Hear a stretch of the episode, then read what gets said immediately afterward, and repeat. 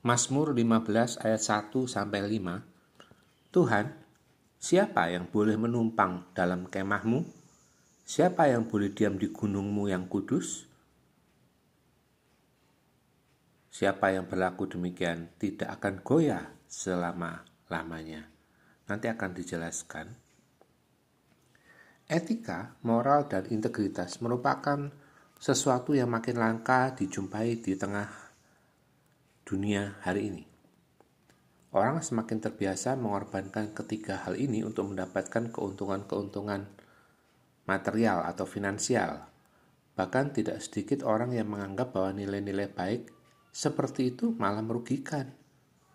Jujur dianggap rugi. Lebih baik curang tapi bisa dapat lebih banyak. Demi keuntungan pribadi, kalau perlu sikat saja hak orang lain atau korbankan orangnya sekalian. Setia, kapan majunya? Lebih baik melompat sana sini, siapa tahu bakaran lebih menjanjikan. Pola pikir seperti ini dianut oleh banyak orang yang ironisnya juga menyakiti orang-orang percaya.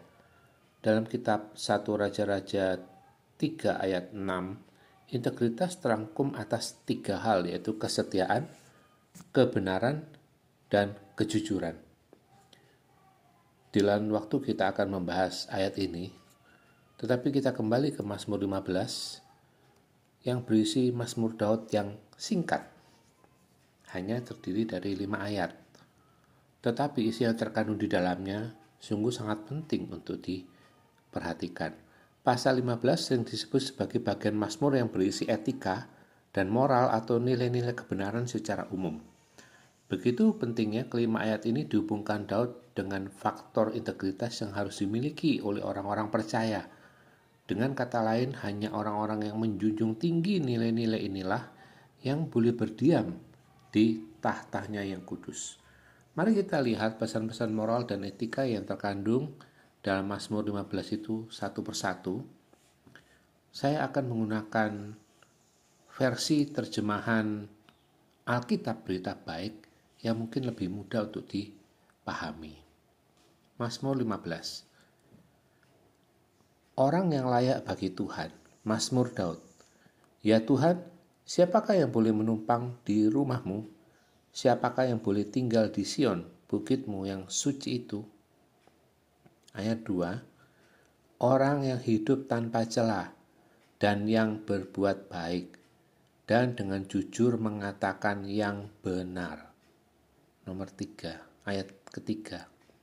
Yang tidak memfitnah orang lain, tidak berbuat salah terhadap sahabat, dan tidak memburuk-burukkan nama jiran.